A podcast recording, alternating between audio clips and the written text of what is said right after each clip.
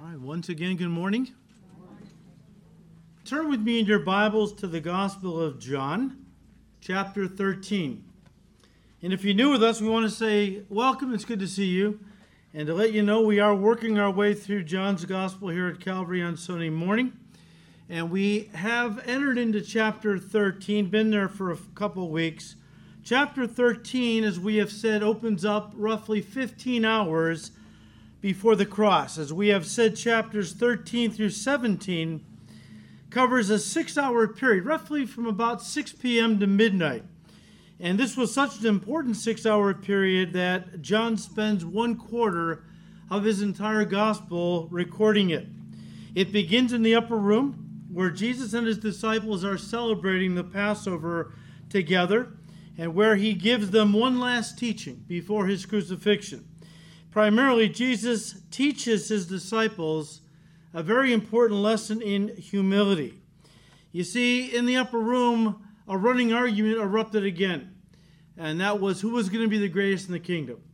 So, Jesus, seeing that he was only a few hours from the cross, probably feeling very bad about the fact that they didn't seem to be learning what he had so wanted them to know heartfelt sincerity on the Lord's part. And um, so he just quietly at one point gets up, takes a towel, girds his waist with the towel, takes some water in a pitcher, pours it in the basin, begins to walk around the table, washing his disciples' feet. In doing this, he was stressing one more time that, uh, that uh, greatness in God's kingdom is not measured by authority, it's measured by humility. It's not, doesn't, it's not with regard to how many people you are over and lord it over, it's about how many people you are under in the sense of being a servant to them. And he wanted to stress this because if they were truly his disciples, then they needed to follow, they must follow the example he set for them that they would be servants of all. Of course, this is the Jesus who said, who summed up his entire ministry. In fact, his whole life with the statement in Matthew 20, 28 The Son of Man has not come to be served, but to serve and to give his life a ransom for many. And so, while the Lord is teaching his disciples this very important and powerful lesson in humility, which ends at verse 17, his thoughts suddenly shift to the one person in the room who was not a true disciple who had never been a true disciple, a man who would never follow the Lord's example of humility, but instead has become for all time the ultimate example of hypocrisy, and that is Judas.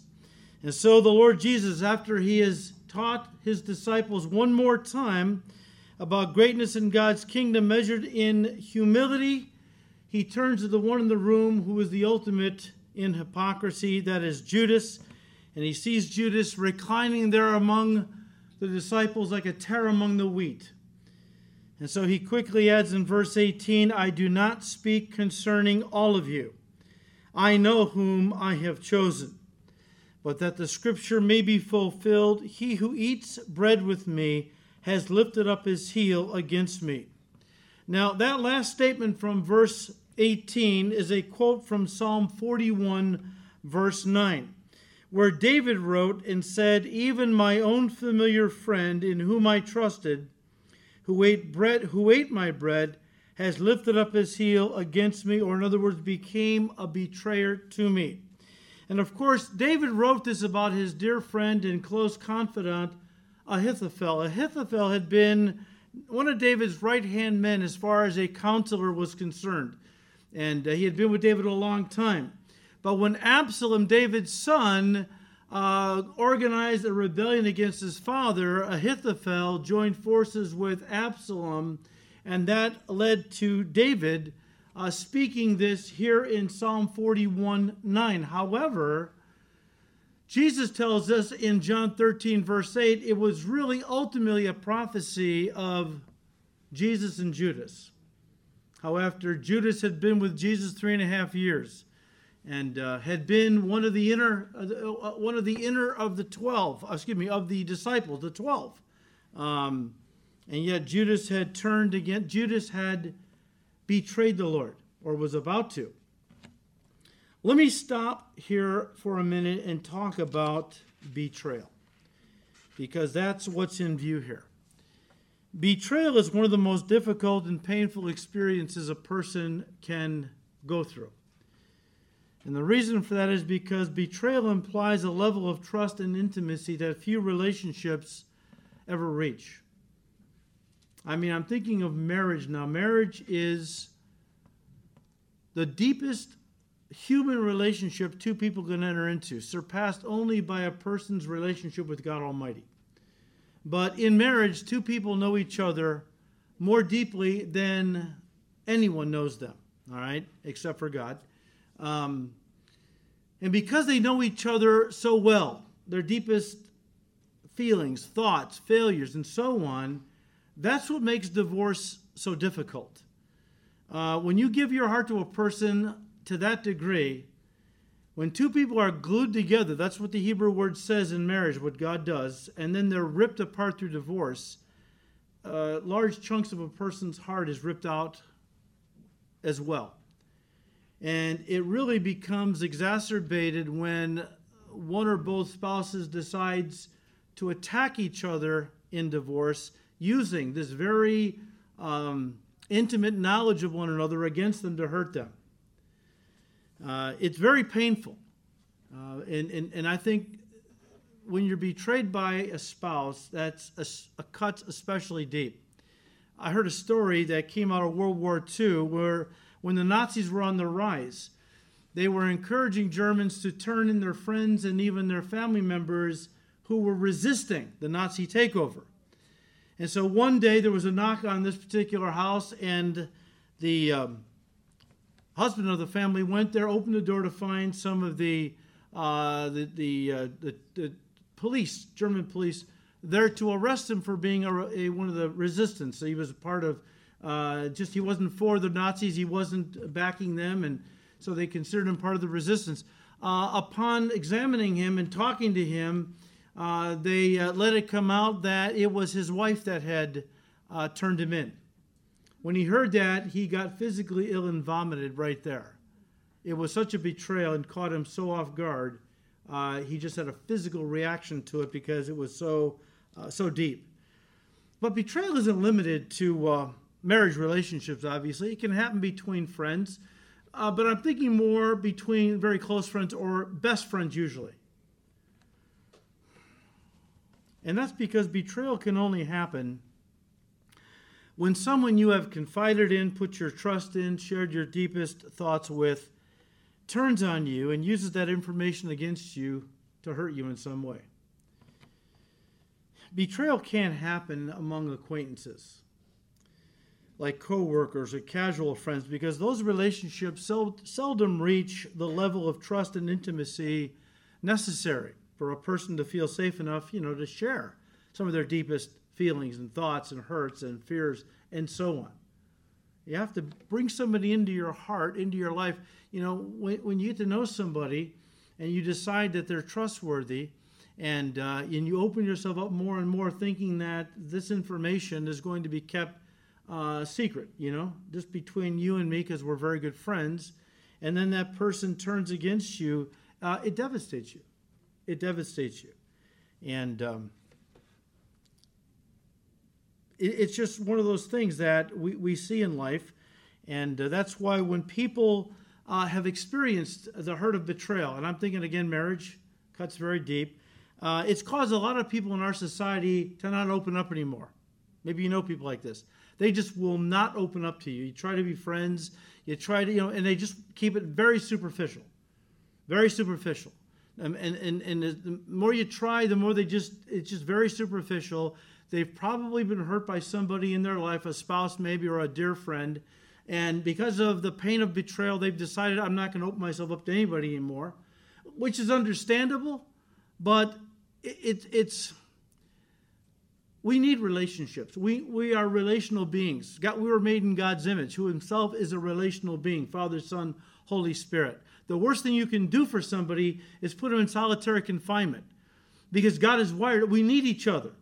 And superficial relationships are inevitable in life, but you can't, uh, you can't uh, contain your life to those only. It, it has to go deeper. And if not, you will be damaged. You will never get past the hurt of betrayal that someone has uh, perpetrated against you in the past. You'll never heal if you don't begin to then slowly uh, trust people again. No, you don't share your heart, deepest feelings with everybody, obviously. You, you pick your friends maybe uh, more wisely, but you don't shut people off altogether and isolate yourself. It, you're only going to do, do damage to, to yourself. Very important point. But usually, people who have been hurt will cut themselves off from people, but not always. There are exceptions, and uh, that, that all of us will make at times. Uh, when we do trust someone enough to open up to them about some of our most inward struggles and fears and hurts, we understand that makes us vulnerable. We understand that potentially we become a target for betrayal.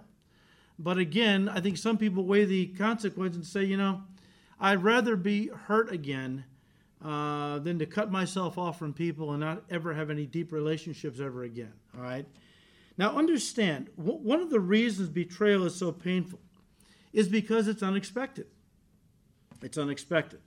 In other words, it takes a person by surprise who, who would have never guessed their spouse uh, or even a very dear friend uh, and confidant would ever betray them and use private information against them. The reason Jesus said in now I, I say all this to say this. Judas was about to betray Jesus. With Jesus, it wasn't unexpected. Okay? With the rest of us, when people betray us, often it is, right? If we suspected somebody was going to betray us, we wouldn't open up to them. So, you know, it takes us by surprise, right? We uh, brought somebody uh, close to us into our heart and we trusted them. And it takes a while to build trust, uh, but not very long for it to be torn down. And then it takes forever to re- be rebuilt again because you don't want to be hurt. Now, when we talk about Jesus uh, and Judas' betrayal of him, Jesus wanted us to know, and this is why he said, verse 18, was because he didn't want his disciples to think that Judas' betrayal took him by surprise or was going to take him by surprise. But rather, he wanted them to know that what Judas was about to do was fore or foreknown by God from eternity past. All right, from eternity past. And to prove it, he prophesied Psalm 41, verse 9 through David, a thousand years before Jesus was ever born on this earth, that Judas was going to betray, uh, betray Jesus at one point. But settle down, guys. Disciples, take it easy.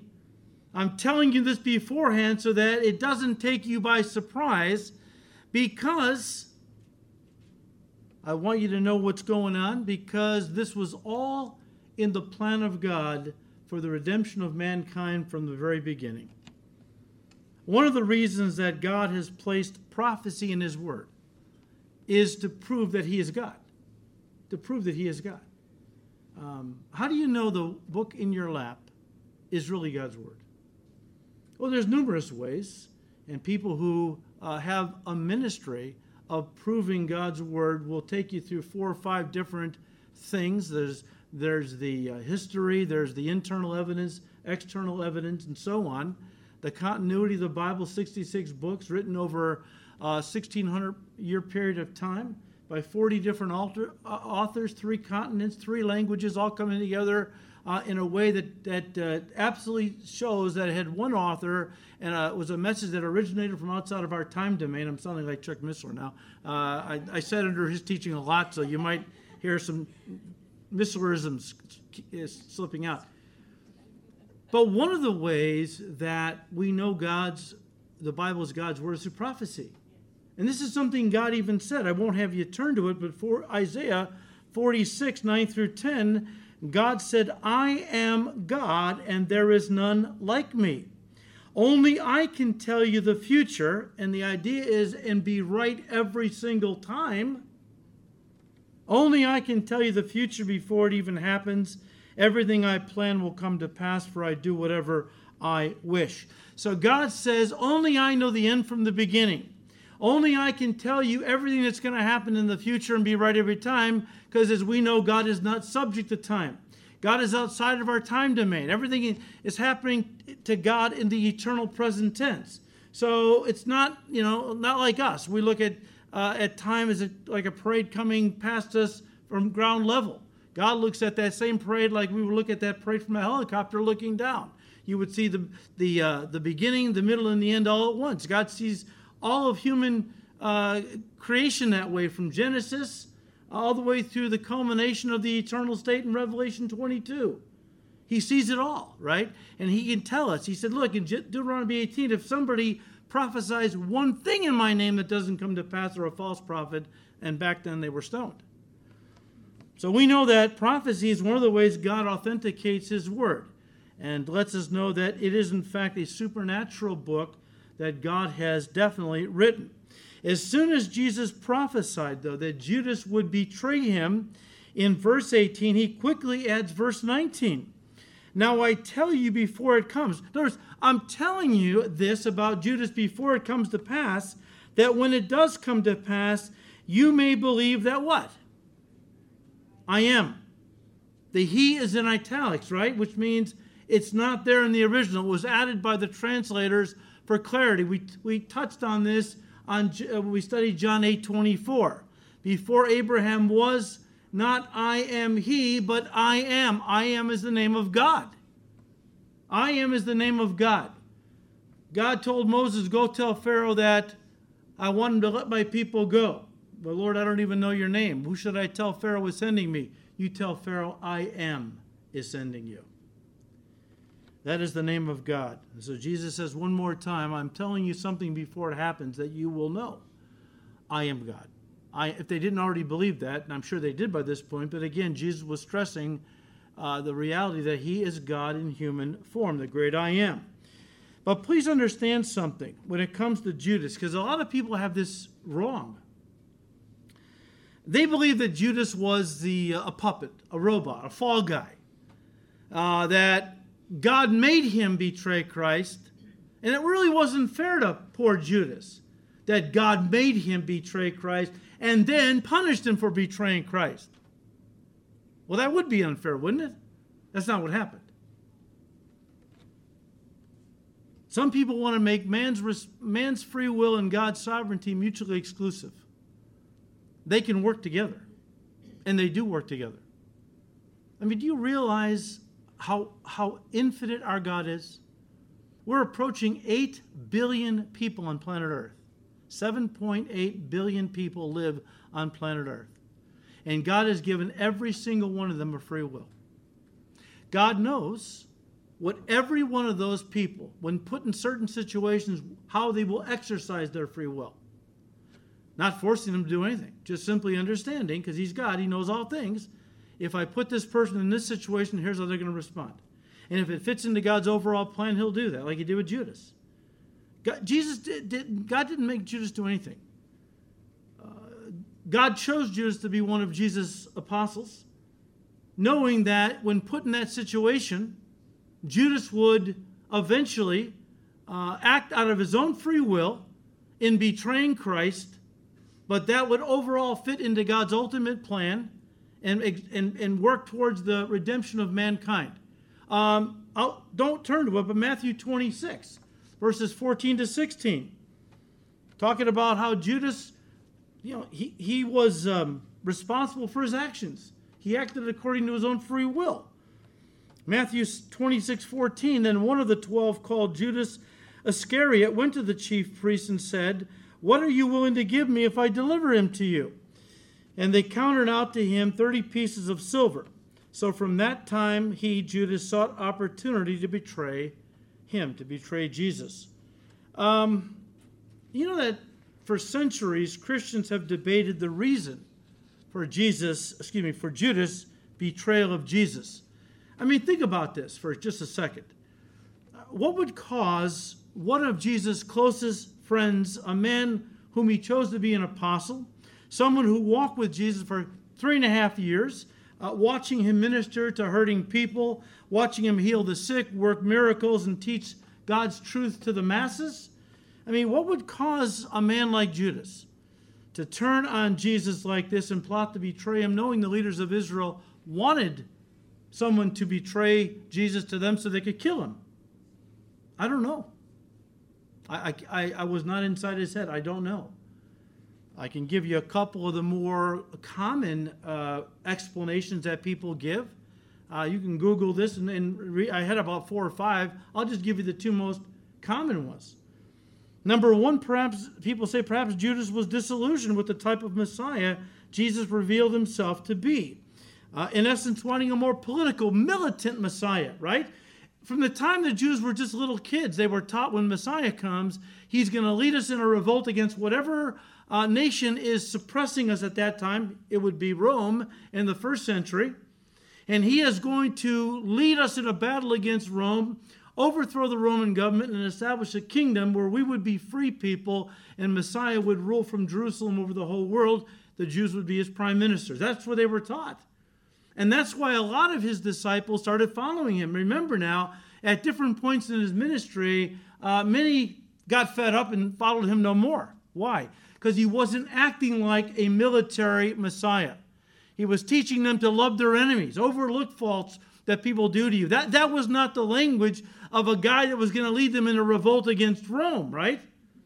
So many became disillusioned and said, hey, this guy can't be. That's where they chose Barabbas uh, the day of the crucifixion. Well, at least with Barabbas, we, we know what we got. He is a militant. He has led uh, some some uh, movements against the Roman government. Jesus, he's talking about loving our, our enemies. He can't be the Messiah. Maybe maybe uh, Barabbas is, and that's why they chose him. Or number two, some even suggest that Judas didn't did this from a, a noble motive, that uh, he was impatient for Jesus to reveal himself as a powerful Messiah, and so he decided, I'm going to force the issue. What is, what is Jesus doing? He's dragging his feet. Let's get going with this kingdom. Okay? Uh, maybe I can jumpstart it. If I betray him to the chief priests and leaders of Israel and they come to arrest him, he won't tolerate that. Then he'll cause us, tell us to rise up. The time has come and we'll go to war against Rome. Well, that's not what happened. But because Judas didn't understand Jesus. sad when somebody follows Jesus for that long a period of time and still doesn't know. There's a lot of people who go to church every single week and they really don't understand Jesus. They really don't. They got him doing and being everything but what he is. He's an environmental Jesus. He's a banker Jesus. Invest your money with him, he'll make you rich. He is a counselor, you know, Dr. Jesus. Uh, first century Dr. Phil, you know, just come to Jesus with all your problems and he'll take care of everything. They, they have no idea who Jesus is or why he came or what it means to follow him. Whatever the specific reason, the words of Judas stand. I don't know, I can't get into his head. I don't know why he betrayed the Lord. But for whatever reason, his words stand and no doubt will haunt him for all eternity.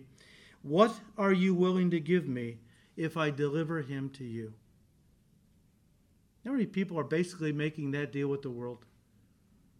They believe in their heart that Jesus is who he said he is. But they'd rather receive things from the world. They, would rather make a, a, a pact with the devil, basically. What will you give me if I give up Jesus? And Jesus said, You know, what would it profit a man if he gained the whole world but lost his own soul? What is, what is worth your soul? What material thing on earth, what house or car or pleasure is worth losing your eternal soul over? Now, the fact that Judas was about to betray Jesus for 30 pieces of silver, well, we know that that didn't catch the Lord by surprise because he prophesied five centuries earlier through the prophet Zechariah that this would in fact happen. In Zechariah 11, verses 12 and 13, we read uh, this prophecy if, it's, uh, if it is agreeable to you, give me my wages, and if not, refrain. So they weighed out for my wages 30 pieces of silver. And the Lord said to me, Throw it to the potter. That princely price they set on me so I took the thirty pieces of silver and threw them into the house of the Lord for the potter.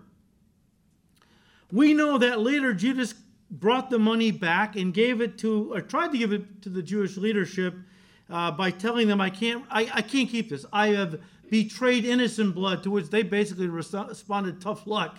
Uh, that's your problem, okay?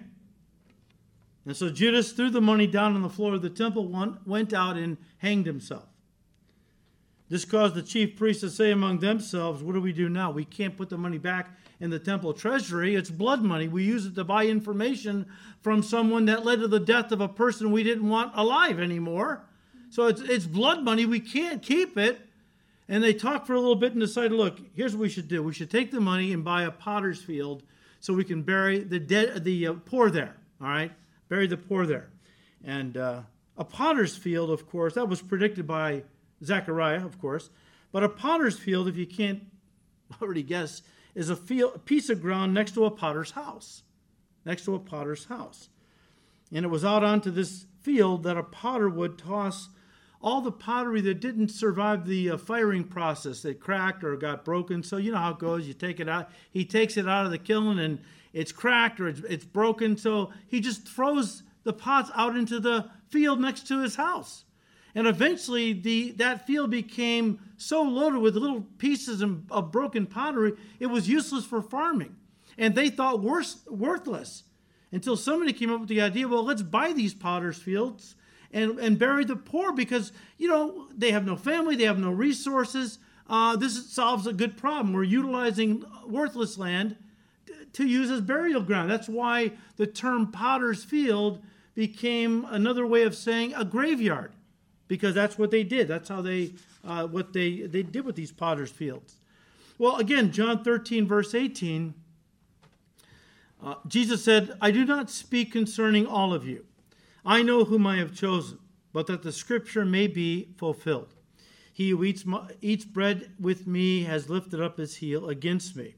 Guys, let me say again, Jesus wanted his disciples, all of us really, to know that Judas' betrayal did not take him by surprise. In fact, Jesus tells us in the Gospels that he knew from the beginning that Judas wasn't a true disciple at all. He wasn't a true child of God. He was a deceiver. He was a child of the devil.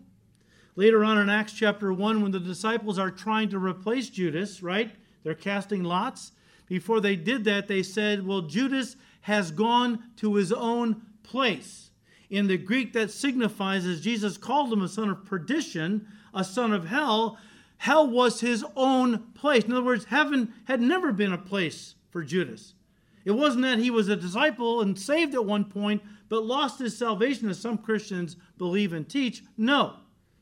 Judas was never a child of God. He was never saved because I'm a firm believer if you've really given your heart to Christ and you're really born of the Spirit, you are forever saved.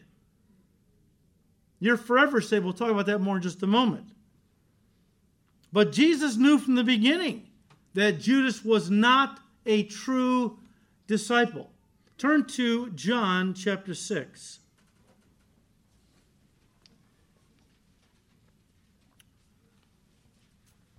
In John chapter 6, Jesus is teaching, and I want you to jump down to verse 63. Where Jesus said, It is the Spirit who gives life, the flesh profits nothing. The words that I speak to you are spirit, and they are life.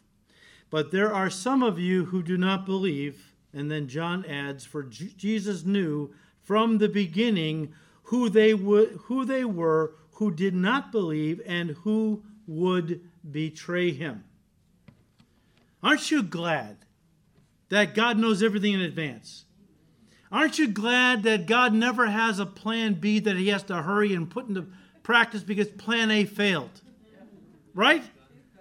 Aren't you glad that, you know, if, if God had Abraham, he didn't have a Bebraham or a Sebraham.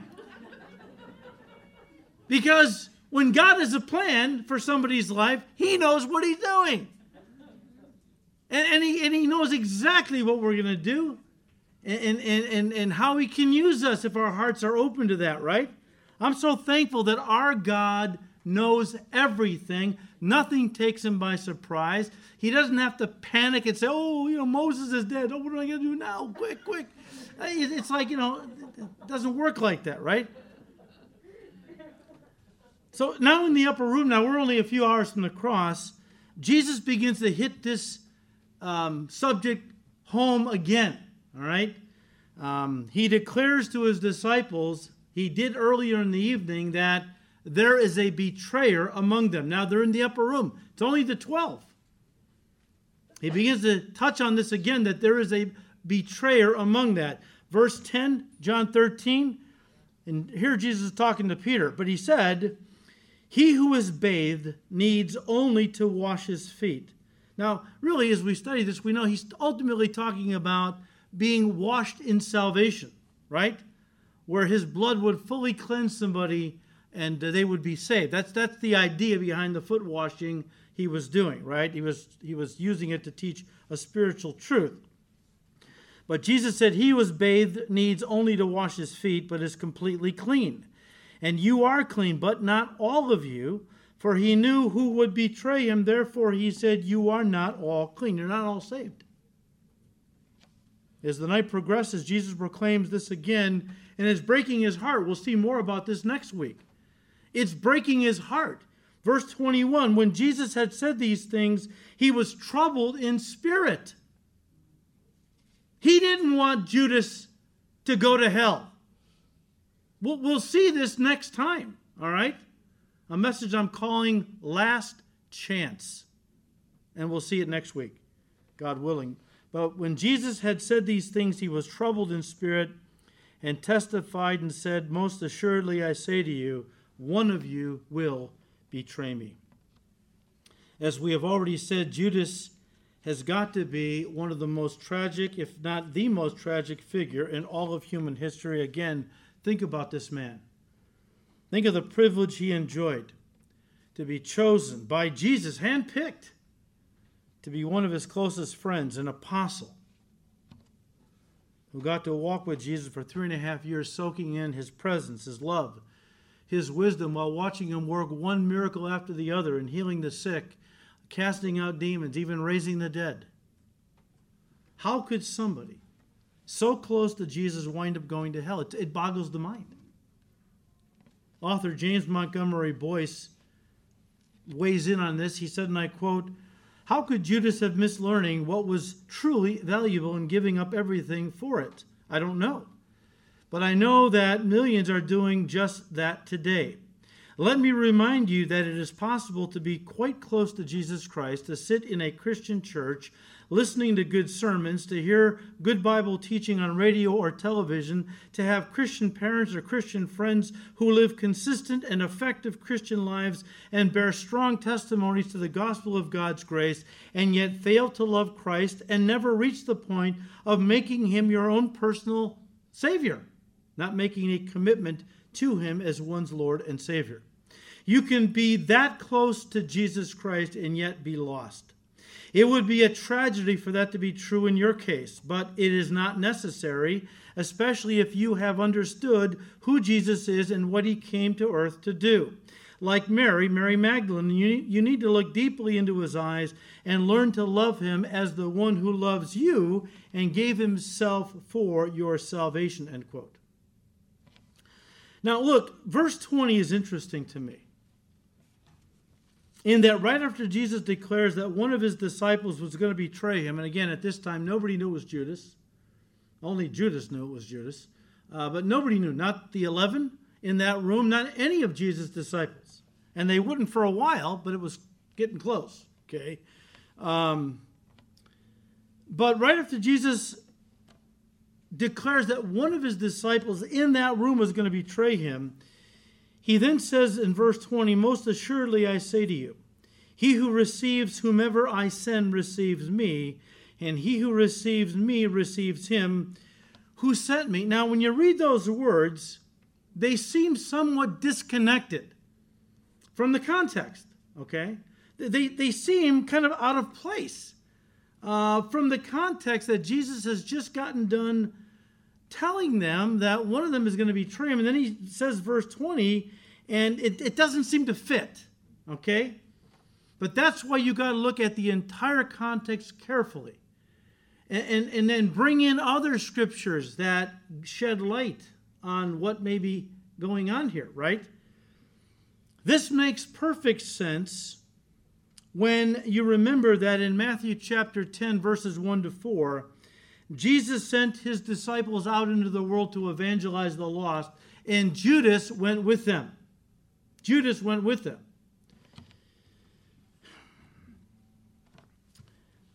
When it became clear, and apparently Judas did everything that the other 11 apostles did. Jesus sent them out to cast out demons, preach the gospel, heal the sick, and apparently Judas did all of that. When it became clear that Judas was never a true disciple, when it became clear he was not saved, um, and he proved it by eventually betraying Christ, I, I can just imagine somebody saying who got saved under Judas' ministry, and I'm convinced people got saved under Judas's ministry. I can imagine, though, somebody after finding out Judas was a deceiver, a, a child of the devil, uh, uh, uh, and all, uh, but they got saved under his ministry. I, I, can just hear them saying, you know, if, if Judas was a fake Christian, a phony disciple, what does that make me? I mean, what does that make me? Can I even be saved if a wicked deceiver like Judas preached the gospel to me? And really, think about that. You, you might be prone to think that too, right? I mean, Judas was a phony. He was not a true disciple. He proved it by betraying Christ. That guy witnessed to me. I got saved through his ministry. What does that make me? Where does that leave me? Am I even saved? Can I? Can a person get saved when uh, somebody like a Judas preaches the gospel to him? Jesus anticipated that, and that's why I believe he included verse twenty. He, he knew that there were going to be people that had gotten saved through Judas' ministry who would feel this way. So he quickly says in verse 20, Most assuredly I say to you, he who receives whomever I send receives me. He who receives me receives him who sent me. Guys, remember the power to bring forth new life, listen, resides in the Word of God, in the gospel, and not in the one who shares it. Just like the power to bring forth a stalk of wheat resides in the seed and not in the sower. It's a very important point. God's word is living and powerful. It doesn't matter who handles it or shares it, it's the word that has the power, right? J. Vernon McGee said, if a Western Union boy brings you a telegram, he's dating himself, he's with the Lord actually. Uh, but if a Western Union boy brings you a telegram that a rich uncle died and has left you a fortune, the fact that the Western Union boy may be a thief doesn't invalidate the message of the telegram, does it? He said, I knew a preacher who had become an unbeliever. A man who drove me to the train said to me, Dr. McGee, I am puzzled. I was saved under the ministry of that man. I know I'm saved. I know I'm a child of God, but I'm puzzled. How can you explain it? McGee said, I showed this man this very text, John 13, verse 20. I showed him this very text and told him that even Judas had gone out preaching and had won converts, not because he was Judas, but because he had given the message of God's word. God will bless his word. We are saved by the hearing of God's word. Romans 10 17. Faith comes by hearing, and hearing by the word of God. Verse 21 When Jesus had said these things, he was troubled in spirit and testified and said, Most assuredly I say to you, one of you will betray me. Then the disciples looked at one another, perplexed about whom he spoke. Now that tells me Judas was just like the other disciples, okay? Because they had no idea who Jesus might be talking about when he said, One of you is going to betray me. I mean, if there was something different about Judas, we can understand it, right?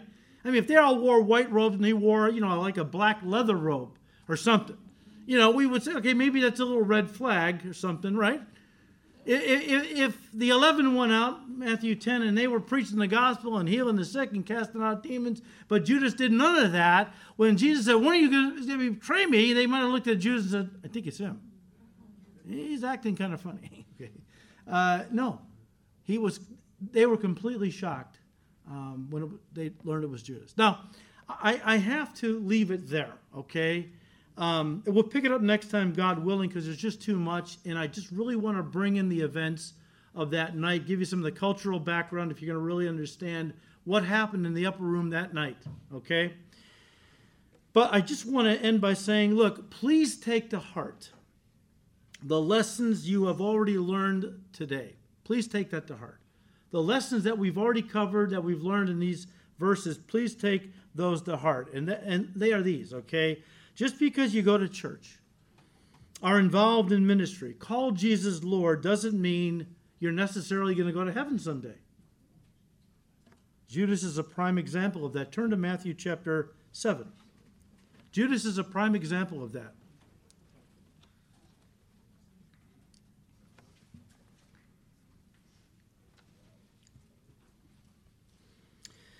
One of the classic passages on this very topic is uh, Matthew 7, verses 21 to 23, where Jesus said, Not everyone who says to me, Lord, Lord, shall enter the kingdom of heaven, but he who does the will of my Father in heaven.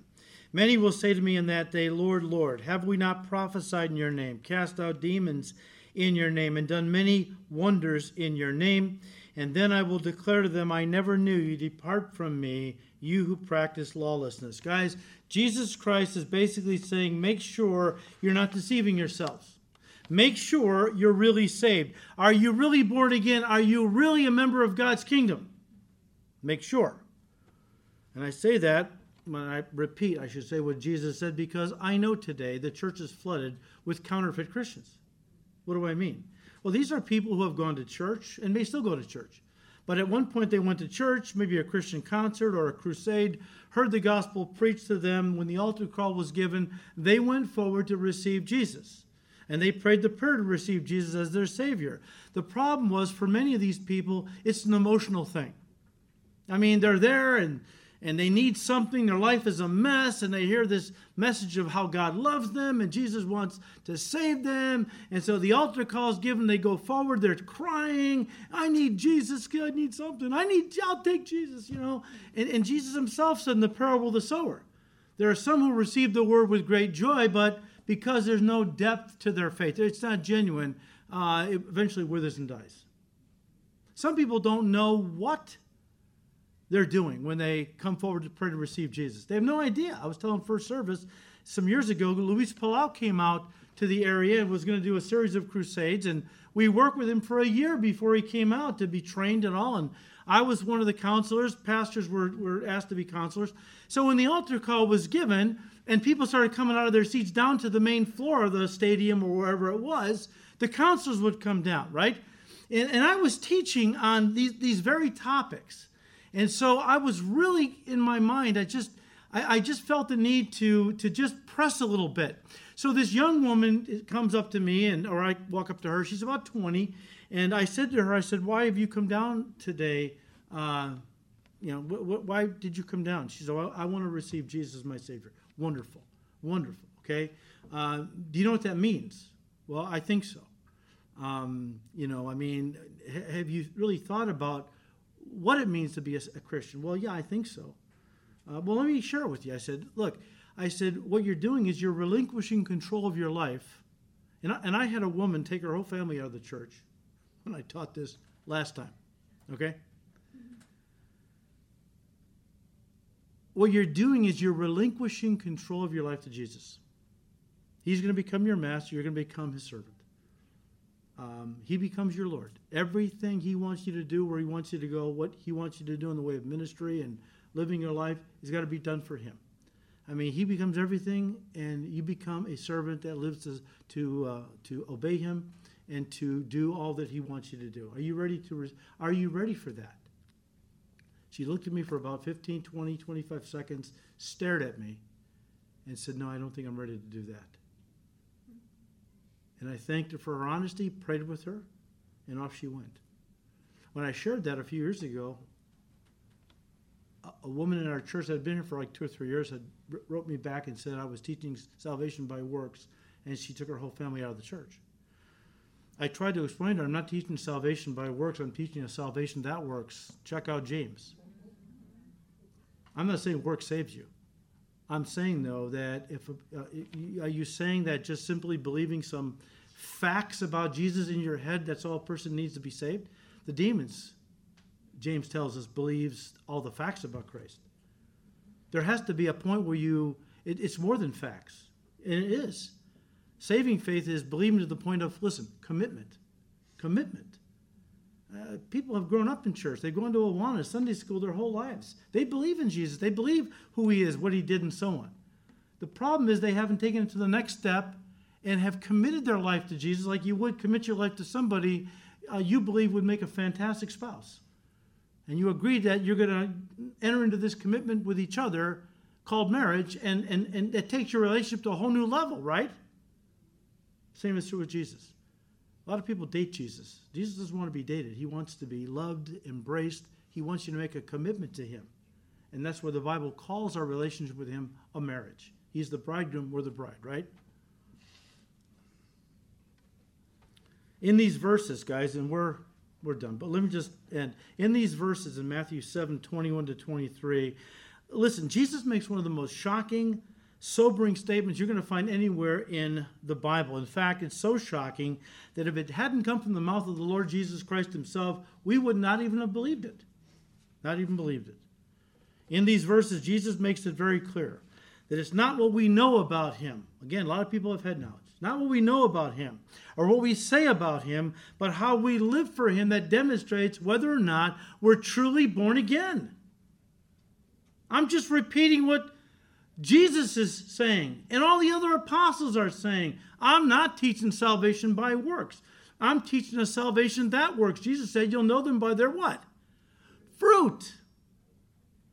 The fruit of a changed life is the only way we know something has happened in a person's heart. Paul said a young, told a young pastor named Titus, uh, many profess to know God, but by their lives they deny Him. There's no fruit, there's no change, and so on, right?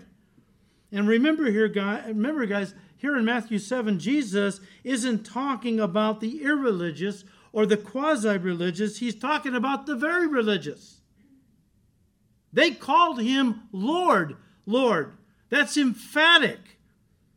These were not wishy washy people. They were committed. I know people that go to Mass every single day of their lives. I don't believe they're saved. I've talked to them. They're putting all their trust in these rituals and works, but they're committed. And they do believe the facts about Jesus. I mean, Jesus in Matthew 7 isn't talking about the atheists, agnostics, skeptics, sec, uh, uh, the uh, secularists. He's talking about those who are very religious. And yet he's telling us they're, they're also very lost. Very lost. They took the wrong road. Somewhere along the way, the devil tricked them into taking the broad way instead of the narrow way. Remember Matthew 7 13 and 14? There is a way that seems right to a man, but in the end is the way of death. The broad way is a tolerant way. It's the way of, you know, acceptance, tolerance. Um, if you're very religious, it's the way of ceremonies and rituals, which are easy. Okay? It's easy to come to church and offer God a ceremony or two, keep a feast day once in a while, than it is to live for Him with your whole heart, all year long. But, but how could this have happened to these folks? How could they have been such devoted churchgoers and yet still been lost? How does that happen to anybody? You know, many people have been, been misled because of false prophets, you know, false teachers and pastors and evangelists and so on. There are many who go to hell, to hell because they sat under the teaching of false doctrine and have been deceived. That's true. But many others go to hell who sat under the teaching of the truth. It's a sobering thought. Many others go to hell who sat under the teaching of the truth, yet have never made a real commitment to Jesus Christ. These have deceived themselves into thinking they're Christians. When Jesus taught us in Matthew, Matthew 7 about the dangers of false prophets, he went on to teach about the dangers of false professions. They profess to know God, but in works they deny him. I'm convinced that the visible church, that would be churches, buildings all over our country, on street corners, and so on, are this morning filled with people who are not saved and yet don't know it. Maybe some right here in our church, who sit under the teaching of God's word from week to week, you believe what you hear. You, you do. You absolutely believe what you hear. And you believe Jesus is Lord. You believe He's Savior. You believe He died on the cross for your sins, rose again the third day. But you're not saved. I, I don't know who you are. I hope nobody in this room. But there are many people who go to church who have the head knowledge but are not saved. And if they don't repent and get right with God and accept Christ into their hearts in truth, they're going to have a horrible reality dawn on them one day. They're going to stand before Him and hear Jesus say, Depart from me, I never knew you. You, you know, I, I, I saw a Gallup poll some time ago that said 52% of Americans believe, listen, they are born again Christians. 85% believe they're Christians. But born again implies a level of knowledge that goes beyond just the person being born in America. I'm a Christian. Why? Because I was born in America. Well, that's okay, no, but all right. When people start labeling themselves born again Christians, that tells me they know the gospel. They know the gospel. And yet something is very wrong because I don't believe, maybe you do, I don't believe 52% of my neighbors are born again Christians. I don't believe 52% of the people in my neighborhood are saved. We're done, guys. Listen to what Jesus is saying. We'll pick it up next week, God willing. There are many people in churches that think they're saved but are not. This is the ultimate deception, self deception. And that's why the Bible admonishes us in numerous places examine yourselves to make sure you are really in the faith. If we examine ourselves, we won't have to stand before Jesus someday and hear him say, I never knew you. Depart from me into hell. Then it's too late to change, right? May God give us grace. Father, we thank you for your word. Your word shines a light in our hearts. Father, we're, we're all prone to self deception. We all think we're better than we really are. And many believe that they, because they come to church, have walked an aisle, prayed a prayer, that they are now Christians, born again Christians, but there's no fruit in their lives. Their lives are not changing at all. It's one thing to have struggles. We all have struggles. That's we're not saying a person's got to be perfect. But Lord, when a person comes to church, hears the gospel, hears your word taught, walks out those doors and does absolutely nothing about it, Lord, give them the grace to understand they are playing games with you. And they will find out someday if they don't repent now while there's still time.